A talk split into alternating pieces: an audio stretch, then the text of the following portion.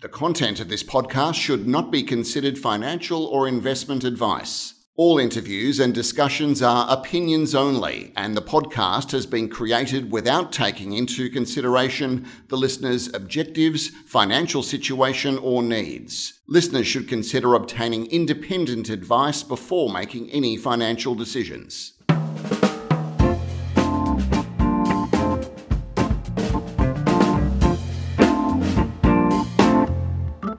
G'day, this is Barry Fitzgerald, Garimpeiro columnist for Stockhead. Welcome to another edition of the Explorers Podcast. We're catching up today with Tony Swiericzuk, Managing Director and CEO of Salt Lake Potash.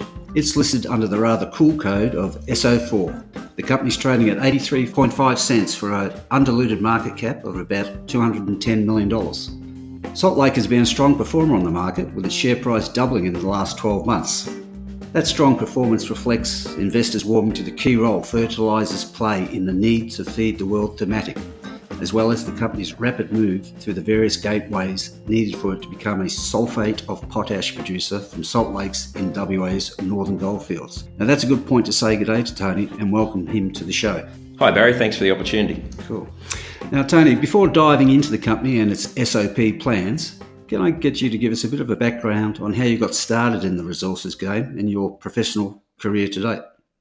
Yeah, sure can. It's been a, uh, I've had a quite a confusing journey through uh, my career. I've, I've, sort of dabbled in many different industries and uh, quite a few commodities. I've, I've, spent a bit of time in ports uh, with bulk shipping. Uh, I've spent, well, I think five or six years in steelworks down in South Australia and probably a healthy 15 years in mining. So I come with a, uh, a very diverse background that uh, covers many industry and many different commodities, and, and probably know just a, uh, enough about a lot of little things to get in trouble. Right. Now you did very well there. Uh, not to mention your, I think it was nine years with Fortescue during that uh, stellar career phase, uh, growth phase they had. Um, is it correct you were GM of Christmas Creek when it you took it from a up to 60 million tonnes in a, over about a two year period? Yeah, it's correct, Barry. It was uh, directly prior to Salt Lake Potash. I was uh, with nine years with Fortescue, uh, and it was an incredible journey, as everyone knows. Um, you know, we did remarkable things and and achieve, fantastic outcomes. I spent the first two and a half years in Port Hedland, uh, general manager of the port, uh, growing that there to, to, about a sixty million ton per annum port, and then was uh, was launched out to Christmas Creek to to get that off the ground and up and running, and was always set the the audacious target there of a, a 60 million ton run rate in 12 months. And I always joke that uh, myself and the team failed. We did, did it in about 18 months. So uh, we got that up and running. And uh, I've spent about five and a half years at Christmas Creek, uh, ramping it up, uh, basically commissioning the site to its full run rate. And then, and then, as we all know, optimizing and driving those costs down uh, radically over the last few years there. And then I moved into business development in the last 18 months of my nine years in Fortescue and uh, had the opportunity to uh, move out of high vis and uh, get into the uh, more corporate executive role uh, as I had the title of Director of Business Development uh, and Exploration in Fortescue. And we were scouring the world looking for all of those great next diversification opportunities for that company. Right, okay. Fortescue obviously has a well deserved can do reputation.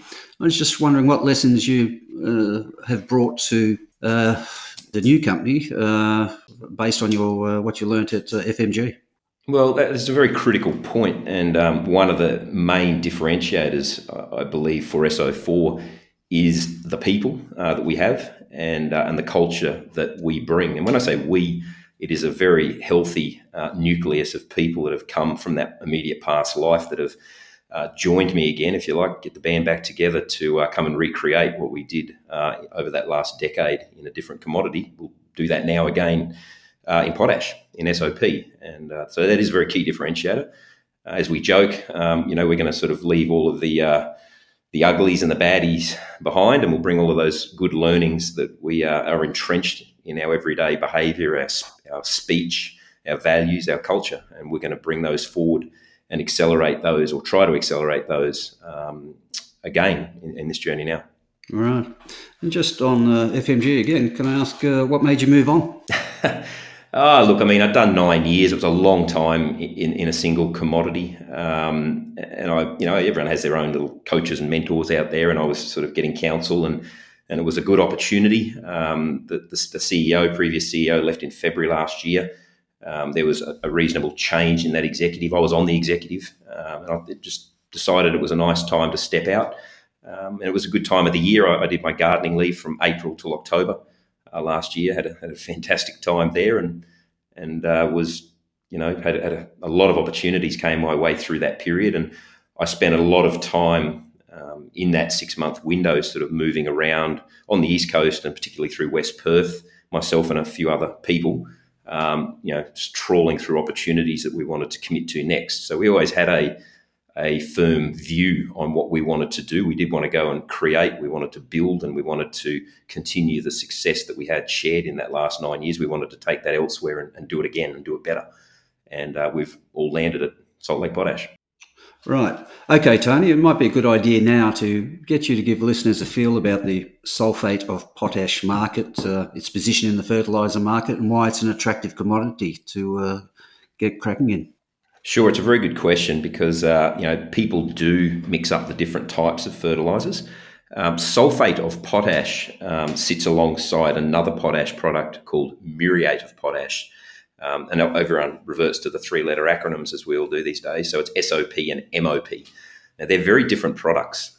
they have very different markets and very different customers. Um, the the larger market is the muriate of potash, the MOP uh, and that is a KCl product, potassium chloride.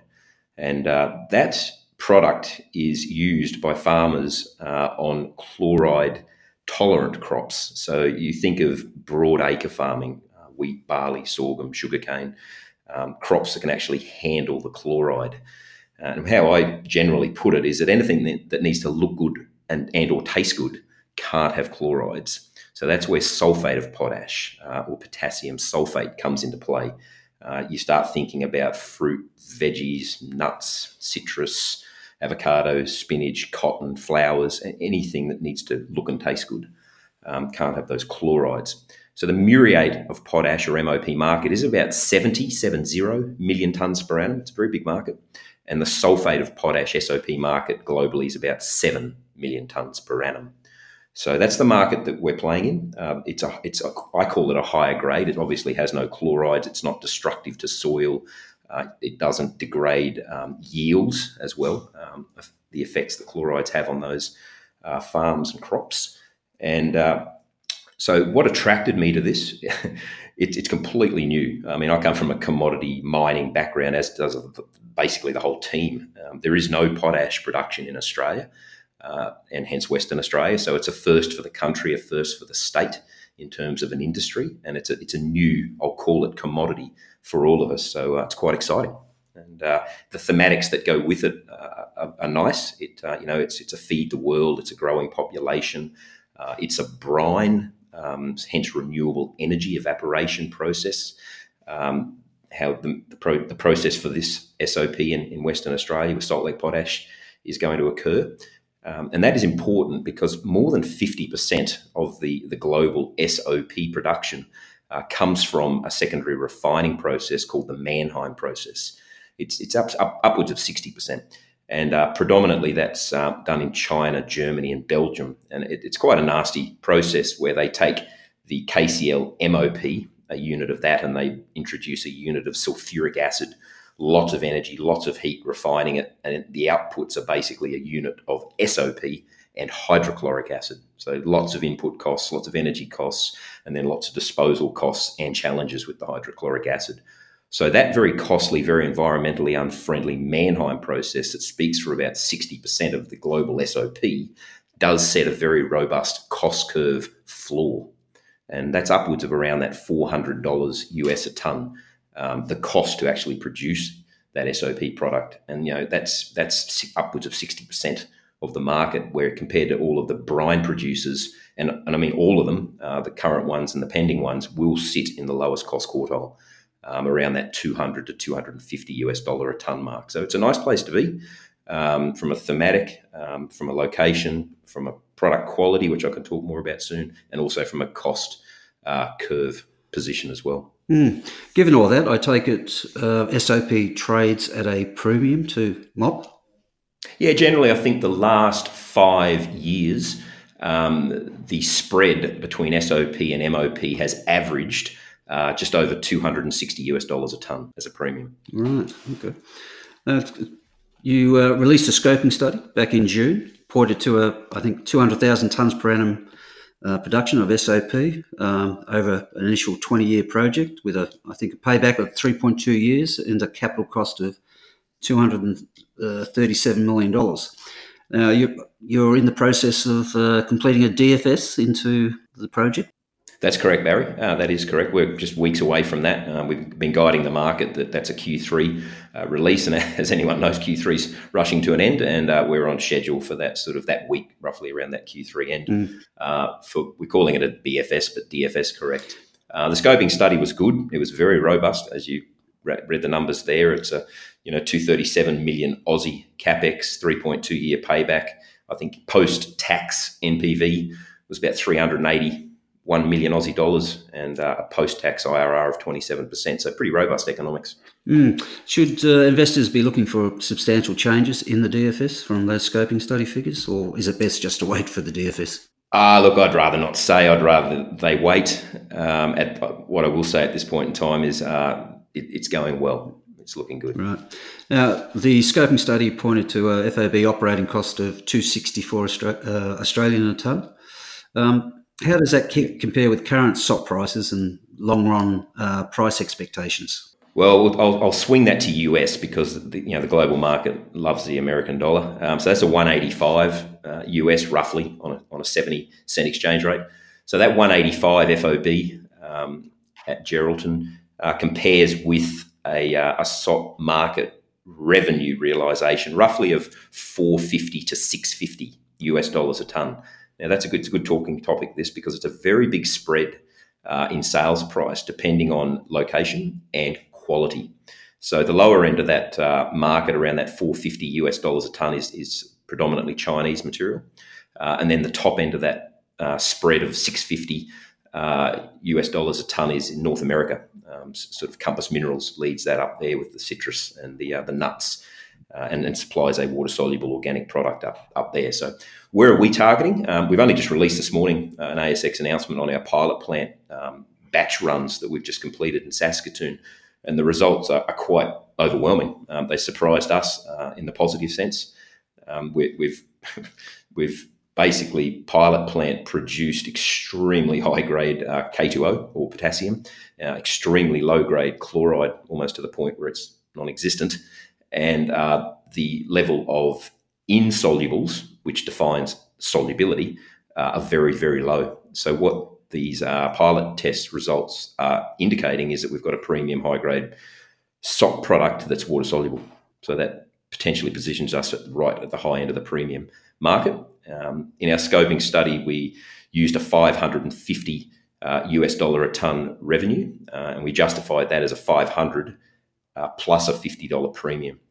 And we, we don't know what that premium is going to be and where it's going to come from uh, because they're depending on what market and what country you deal with in the world, they acknowledge and value premiums differently. Some are 25 kilo bags, some are water soluble, some are for the low chlorides, some are a granular form, some are an organic stamp. So there's lots of different premiums. Uh, and we're not being silly saying we're going to cumulatively chase all these premiums, but we know we will get we will get some. Could be made in Australia, branding. Some countries really are attracted to that. Some don't value it at all. Mm. Uh, given the, that spread, um, now we've seen in, say, in the uh, lithium market, when you sometimes when you get uh, sizable new production coming in, you can get price dislocation for a period. Do you expect? Because uh, your project is not the only one on uh, looking to get into production in uh, WA. I was just wondering what your thoughts are on this potential for new production out of WA to cause some dislocation as we move forward? Yeah, we're very sensitive to that, um, and we will manage that. So, if you look at the average of all the analysts' um, outputs, they're predicting a CAGR overall or compounded average uh, growth overall of about two to three percent uh, in the SOP market. Um, the standard is around that sort of two percent, and the water soluble CAGR is between five and eight percent, depending on who you listen to. So let's take a three percent, you know, in that seven million ton market. So it's roughly a two hundred thousand ton project coming online every year. So that's where we are. Uh, there are a couple of others, but we're very confident the market demand growth, and I believe it is conservative growth, uh, can quite easily handle uh, the current and the pending supply that's coming in. Uh, we, we have we haven't spoken about the portfolio um, of lakes that um, sulfate potash has, or sorry, Salt Lake uh, Potash has. But uh, we've got nine lakes uh, through the northern goldfields, and we're, our first project is on lake number one. So we have, you know, a large lever once we get the project up and running at Lake Way. You know, we've finished construction, we've commissioned, we've optimized production to go and cookie cutter um, those methodologies across other lakes as the market can take it. So that's one of the big attractions uh, for SO4. Right. Uh, can I get you to explain some of the reasons why your costs are so low? I presume it's got something to do with the infrastructure available in that northern goldfields region. Yeah, sure. So it is, you know, in the early days before my time, uh, we were focused on Lake Wells, which is north of Laverton. Uh, that's a shared lake with Australian Potash. And uh, have since, in the last couple of years, moved strategy very quickly and very smartly over to Lake Way uh, after a deal uh, was struck with Blackham Resources to move forward on their ML. And I'll talk a bit more about that soon. Uh, and that landed us SO4 over at Lake Way and very opportunistically smothered in infrastructure, basically. So you've got immediately 500 metres uh, to the west of our planned plant site and a couple of kilometres west of the actual lake proper is the Goldfields Highway. Uh, directly on the eastern edge of the lake is the, uh, the Goldfields gas line. Uh, immediately on the north edge of the lake is the Wiluna airstrip, and then, of course, the Wiluna township's about 10 kilometres north of the lake. So it's smothered in, in favourable infrastructure support, which is helping us with our fast pathway um, on this project to market. We also um, basically, as I touched on, the agreement with Blackham Resources, and we've since moved forward on that agreement with a transaction with them to uh, acquire the tenements and uh, acquire process water, which is another huge tick in the uh, the fast project pathway. And that working on their MLs over the last sort of eight months has allowed us to construct basically 125 hectares of evaporation ponds, and we have brine from the dewatering of one of their pits already filled in those ponds now sitting under the sun cooking harvest salts. Um, so that's again another fast project pathway tick because those harvest salts will fall out through this summer and that is basically plant feed commissioning uh, for the end of next year. So we've de-risked that uh, that harvest salt plant feed for the, the commissioning. Right. So in, in essence, uh, production has kind of started already. Well, it has. It's a funny project. That's what I joke about. We're we're operating and constructing. So we're actually in operations now. We've, as I said, we've got 125 hectares of solar evaporation ponds. You know, with a 500 millimeters brine depth sitting in there now. We've got you know 100 millimeters of pavement salt's already fallen out. Um, it, it's a it's a proper solar brine evaporation operation up there now. Um, we're about or planning to start uh, stage two. So that's stage one that I just spoke about. Stage two, uh, we're just uh, waiting on final approvals to come in uh, for that, and we'll commence. Uh, the plan at the moment is November this year. November, December, January, February, and that will uh, then be constructing 700 hectares of evaporation ponds and uh, about 30 kilometres worth of trenches. So uh, we'll be hitting the civil works, um, you know, with a vengeance this uh, summer period to get more brine under the summer sun. Mm.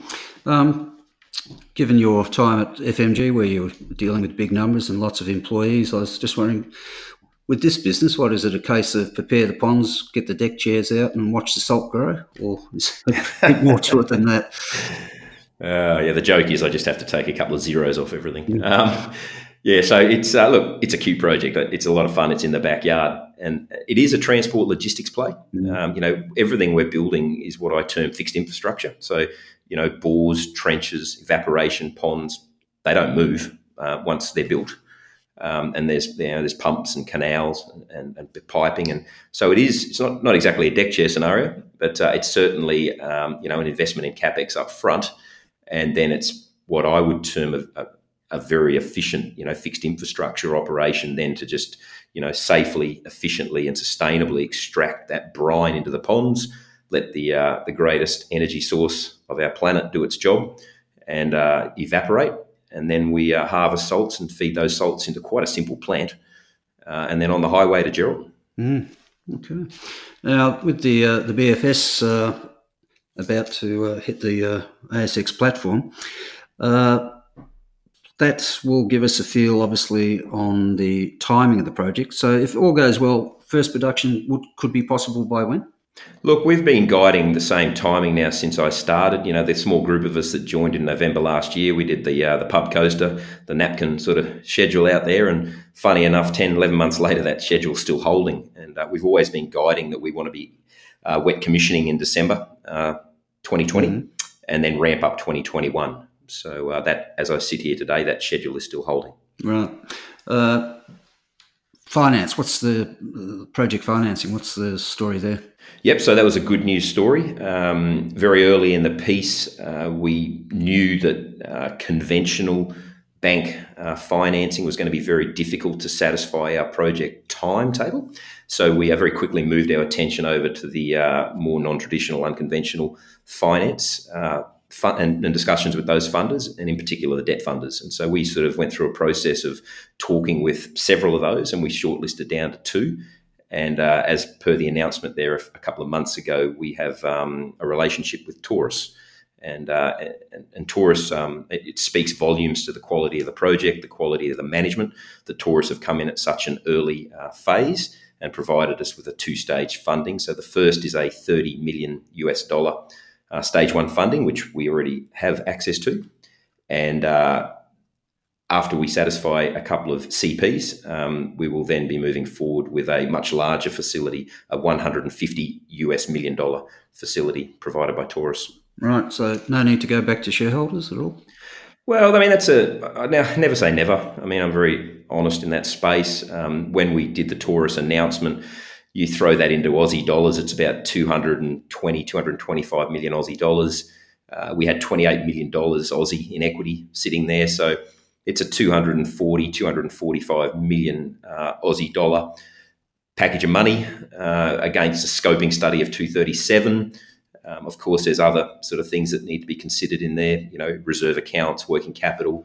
So, you know, I wouldn't say we'll never go back out there again, but it's certainly not going to be for vast amounts um, at the moment. So, my advice is if, if, people want to get in, it's, it's get on market and get in now. Mm uh, most unusual to, to, be more or less fully financed for. A, it is the Australian market's uh, developing a deeper understanding of the uh, the beauty of SOP projects. You think? Oh, look, myself and the the, the heads of the other SOP um, companies really have a lot of educating to do. Uh, the more that we can talk about this, the better.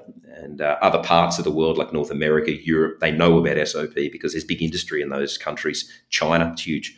Um, in Australia, very, very few people. Uh, and as I refer to the pub test or the barbecue test, you start talking about SOP or potash, and people glaze over. They don't know what you're talking about. So we have a lot of work in that space.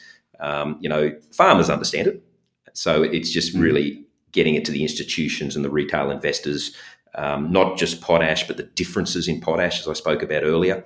And, and a lot of people talk about um, Sirius minerals, for example, in the UK and, and that that's a completely different product again altogether um, with a completely different market. So it's a big education piece. So you're not planning a what was it, 150 kilometre underground conveyor belt? No, I'm gonna to get product to market. I'm going to reserve comment on that one, but uh, yeah, that's a quite a big elephant to uh, start chewing on. No, we're not. This is a very simple project. So as I touched on, it's abstracting water through bores and open trenches. It's the sun and the sun's energy, heat evaporating, harvesting salts, putting them into a simple plant mm. That uh, washes flotation, crystallizing. Right. Okay, well, it's been great to hear about the development of a, a new industry for Australia, one that also comes with um, some nice import replacement uh, implications. So, all the best with it, and thanks for spending time with us today. Thank you very much, Barry. It's been a pleasure.